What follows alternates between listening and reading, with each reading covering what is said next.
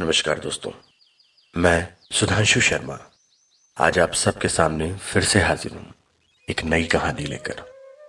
कहानी का शीर्षक है, मन की गौरैया। कहानी लिखी हुई है मेरे अज़ीज़ दोस्त अनिरुद्ध बसु के द्वारा।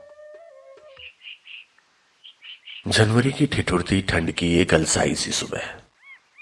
सुमेन अपने दो दोस्तों के साथ भोला के चाय की टपरी पर खड़ा था। बारहवीं के प्रैक्टिकल्स के चलते चार दिनों की छुट्टी मिल गई थी स्कूल से। प्री बोर्ड्स के एग्ज़ाम में सुमिन अपनी क्लास में सेकंड आया था। और जैसा कि बड़े कॉन्वेंट स्कूलों के छात्र अक्सर किया करते हैं, पार्टी, बस उसका भी वही दौर था। एग्ज़ाम की सो कॉल्ड सक्सेस पार्टी चल रही थी उस रोज। हाँ उसी टपरी पर। द ग्रेट चाय समोसा पार्टी गर्मा गर्म समोसे तलकर हरी चटनी के साथ डूबते निकलते हुए पत्तल के दोनों पर उन तक आ पहुँचे थे। तभी संदीप चाय के कुल्हड़ को हाथ में उठाते हुए बोलता है, अरे यार, तुमने तो बाजी ही मार ली इस बार। बस चार मार्क्स और होते तो तुम टॉपर ही कहलाते। सोमेन ने जवाब में सिर्फ़ मुस्कुराकर चाय की एक चुस्की ली थी, चेहरे पर एक गर्व की लकीर बनाते हुए। वो अंदर से थोड़ा सही सही, पर तड़पा था। गर्म समोसे के एक टुकड़े को तोड़कर हरी चटनी में जबरन तैराते हुए किशन बोला चलो इसी बात पर एक सुट्टा हो जाए। असमंजस में फंस गया था सुमेन। उसकी जेब में उस वक्त एक सौ रुपए का नोट तीन फोल्ड्स किए हुए रखा था और दिमाग में उस सौ रुपए से पूरी होने वाली जरूरतों की एक पूरी लिस्ट शायद कई फोल्ड्स में रखी थी। मना भी नहीं कर सकता था वो। आफ्टर ऑल उसी की तो सक्सेस पार्टी चल रही थी। मना कर देता तो उसके वो रईस दोस्त उसे कंगाल या भंगी, या शायद ऐसा ही कुछ समझ लेते हैं। ऐसा कैसे होने दे सकता था वो? एक गोल्ड फ्लैग का तुरंत ऑर्डर किया उसने। वो तीनों मिलकर कुरकुरे समोसों का आनंद उठा ही रहे थे, कि तभी बच्चों के स्कूल वाली ट्रॉली खींचने वाला एक शख्स अपनी चरमराती ट्रॉली के साथ उसी टपरी पर आ पहुँचा चेन में लगी ग्रीस से पैंट गंदी ना हो जाए। शायद इसलिए उसने अपने ढीले ढाले पैंट की मोहरियों को टखनों के ऊपर तक कई बार मोड़ रखा था। चप्पलें भी हवाई थी उसकी, उसके पैरों में। उस जानलेवा ठंड से बचने को उसने एक ओवर साइज़ भूरे रंग का जैकेट भी पहन रखा था। किसी से मांगा हुआ सा लग रहा था। एक पतली रस्सी के फंदे से ट्रॉली के ब्रेक को फंसाकर उस शख्स ने दुकानदार भोला से एक चालू चाय मांगी थी। अपने चाय के कुल्हड़ को थाम कर उसने जेब से एक बीड़ी का बंडल निकाला। एक बीड़ी सुलगाई और दुकान के अंदर लगे एक लकड़ी के बेंच पर जाकर बैठ गया।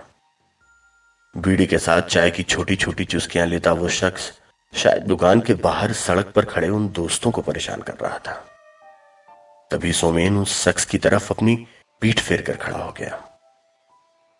उस रोज उसने वो हरकत केवल मानव संवेदना में की थी, या दिखावे की पशुता में। इसका जवाब वो कई वर्षों बाद तक ढूंढता रहा। पर जवाब न मिला था उसे। आखिरकार संदीप उस अनचाही खामोशी को तोड़ते हुए बोला, बाबा, मैं कह रहा था ना हेगेंस रेस्टोरेंट चलते हैं। यहाँ का क्राउड यू नो अपनी बात कहते हुए कई बार उसने अपना मुँह बिचकाया था। उस ट्रॉली वाले की तरफ़ इशारा करते हुए संदीप की कही बात का समर्थन करते हुए किशन बोला, और क्या, उधर देख, अबे क्लास भी कोई चीज़ है? उनके चेहरों पर लिपी हुई उनके अपर क्लास सोसाइटी के खोखले दिखावेपन की तस्वीर साफ़ उभर आई थी। सुमेन चुपचाप खड़ा था। वो जल्द से जल्द गर्म चाय को खत्म करने की बेकार कोशिश कर रहा था। उसकी खामोशी इस बात का सबूत थी। उसने खुद को उस चोचलेपन से भरपूर so called upper class society का हिस्सा मान लिया था। यह शायद मानने का झूठा नाटक ही कर रहा था वो।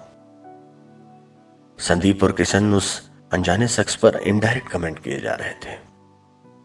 उन दोनों के ही चेहरों पर उनके बचकाने दिखावेपन का गर्व था।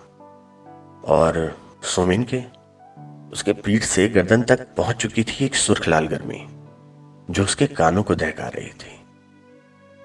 चार छह कदम बाई और हटकर खुद को वो उस बातचीत से भौतिक रूप से हटाने की कोशिश कर रहा था। पर उन दोनों को रोक पाना नहीं, वो नहीं हो पाया उससे। दिखावे के उस सोने के पिंजरे से उसका मन जैसे खुद उसे ही आज़ाद करने को तैयार न था। बस अपनी खामोशी में मानो समाज के एक बदसूरत आयाम को महसूस कर रहा था वो। ठीक तभी किशन ने दुकान वाले की तरफ़ देखकर ऊँची आवाज़ में कहा ए भोला भाई कैसे कैसों को बिठा लेते हो यार टेबल पर? थोड़ा ध्यान रखा करो यार। थोड़ा सा रुककर एक व्यंग भरी मुस्कान के साथ वो फिर बोला, अगर पैसों का नुकसान हो रहा हो तो हमारे बिल में जोड़ देना, पेमेंट हो जाएगा. कहते हुए संदीप की हथेली पर उसने एक ताली जड़ दी।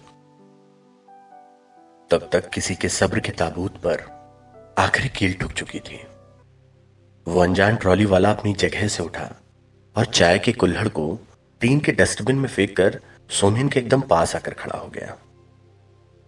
अपने पैंट की जेब से उसने दो सौ रुपए का एक कड़क नोट निकाला और सोमेन के शर्ट की जेब में उस नोट को ठूंस कर मुस्कुराते हुए उसकी छाती पर हल्के से दो बार थपकी दे दी। सोमेन अपनी जगह पर जड़ सा खड़ा रहा। उसका जवान होता मन उस अचानक से घटने वाली दुर्घटना की उम्मीद भी नहीं कर पाया था। उस शख्स ने उस सुबह पहली बार कुछ कहा था। बेटा, अच्छे से पार्टी करना। ये पैसे अगर कम पड़े ना तो हिसाब भोला के खाते में लिखवा देना। मैं देख लूँगा। भोला अपनी पतीली पर चाय खौलाते हुए अपने सर को बार बार हिलाते हुए मुस्कुरा रहा था। बस दो चार कदम ही बढ़ाए होंगे उस शख्स ने अपनी ट्रॉली की ओर।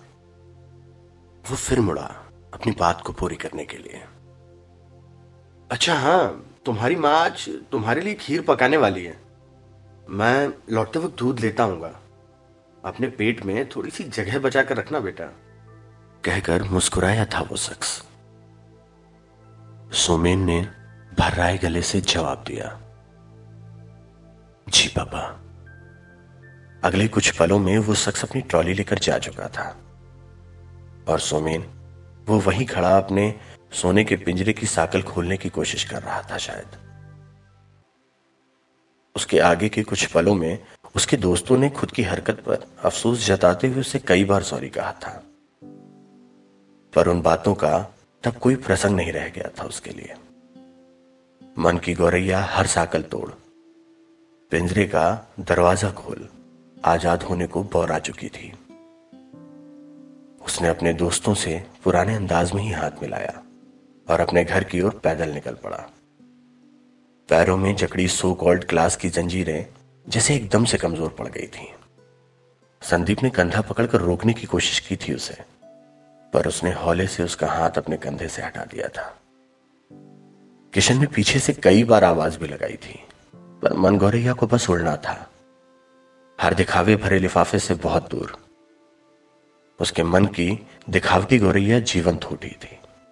किसी भी लिफाफे की ज़रूरत नहीं थी उसके बाद उसे, कभी भी।